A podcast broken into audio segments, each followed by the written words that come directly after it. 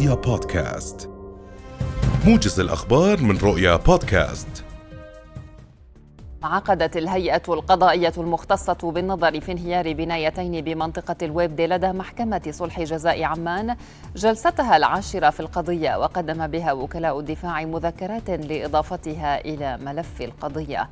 وكلاء الدفاع طلبوا من المحكمة خلال الجلسة العلنية اليوم من خلال مذكرة ترجمة عدد من الأوراق التي قدمتها لجنة الخبراء لمعرفة ما يحتويه التقرير من معلومات مهمة في القضية.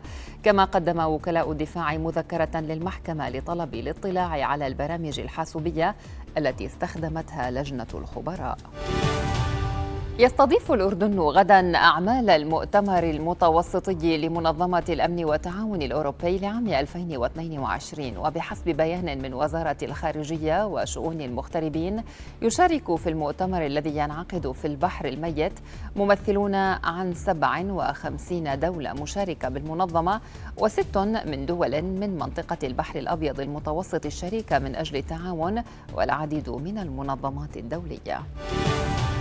قال ناطق باسم مديرية الأمن العام إنه تم التعامل خلال الأيام الماضية مع قضيتين نوعيتين ألقي القبض خلالهما على مستوردين وتاجرين لمادة الكريستال الخطرة التي تهدد متعاطيها ومن المرة الأولى. وتم ضبط شخص يقوم باستيراد كمية كبيرة من مادة الكريستال المخدرة بعد مداهمته والعثور بحوزته على أربعة كيلوغرامات من هذه المادة. كما ألقي القبض على تاجر للمواد المخدرة في الرمثة وعثر بحوزته على كيلوغرامين من الكريستال وثلاثة ألاف حبة مخدرة وسلاح ناري وأثير على إثر ذلك لمدعي عام محكمة أمن الدولة.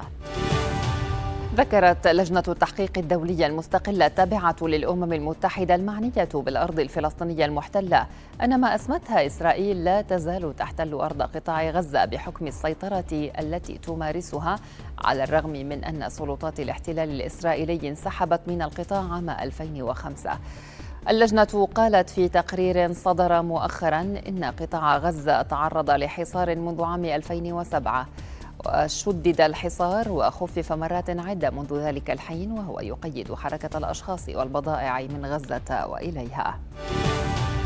قالت الرئاسة الجزائرية إن ولي العهد السعودي الأمير محمد بن سلمان لن يحضر القمة العربية التي ستعقد في الأول من تشرين الثاني المقبل في الجزائر امتثالا لنصائح وتوصيات الأطباء بتجنب السفر. البيان ذكر أن الرئيس الجزائري عبد المجيد تبون تلقى مكالمة هاتفية من الأمير محمد بن سلمان عرب فيها له عن أسفه لعدم حضوره اجتماع القمة العربية. وفي وقت لاحق أصدرت وزارة الخارجية السعودية بيانا بشأن المكالمة الهاتفية لكنها لم تذكر أن ولي العهد لن يحضر القمة